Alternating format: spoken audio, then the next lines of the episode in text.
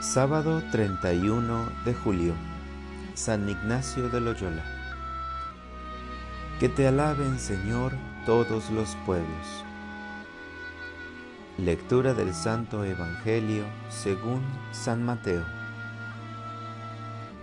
En aquel tiempo, el rey Herodes oyó lo que contaban de Jesús y les dijo a sus cortesanos, Es Juan el Bautista que ha resucitado de entre los muertos y por eso actúan en él fuerzas milagrosas. Herodes había apresado a Juan y lo había encadenado en la cárcel por causa de Herodías, la mujer de su hermano Filipo, pues Juan le decía a Herodes que no le estaba permitido tenerla por mujer. Y aunque quería quitarle la vida, le tenía miedo a la gente, porque creían que Juan era un profeta. Pero llegó el cumpleaños de Herodes, y la hija de Herodías bailó delante de todos, y le gustó tanto a Herodes que juró darle lo que le pidiera. Ella, aconsejada por su madre, le dijo, Dame sobre esta bandeja la cabeza de Juan el Bautista. El rey se entristeció pero a causa de su juramento y por no quedar mal con los invitados, ordenó que se la dieran. Y entonces mandó degollar a Juan en la cárcel. Trajeron, pues, la cabeza en una bandeja, se la entregaron a la joven y ella se la llevó a su madre. Después vinieron los discípulos de Juan, recogieron el cuerpo lo sepultaron y luego fueron a avisarle a Jesús. Palabra del Señor. Oración de la mañana.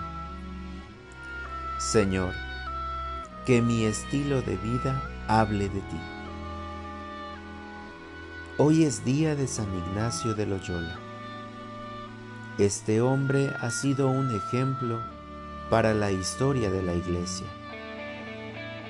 Nos ha legado muchos ejemplos para acercarnos a Dios y también ha conformado un grupo de personas que entregan su vida por el reino.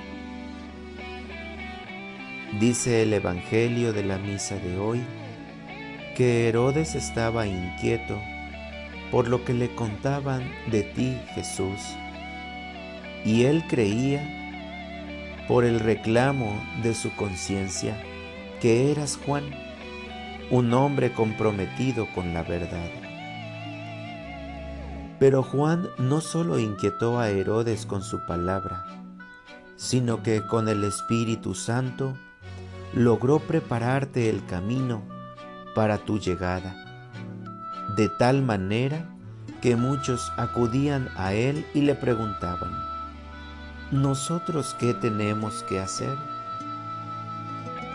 Señor, danos fuerza a todos los cristianos para que por nuestro estilo de vida y por la docilidad al Espíritu Santo, demos testimonio de tu reino y construyamos una sociedad de paz y justicia. Aumenten cada día en las personas el deseo de conocerte y de poner en práctica tu Evangelio. Para orientar mi vida, meditaré los mandamientos de la ley de Dios, no solo para recordarlos, sino para vivirlos. También me esforzaré por vivir en alegría.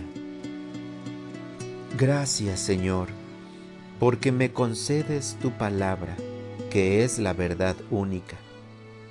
Dame también la gracia de defenderla y testimoniarla con inteligencia y valor. Amén.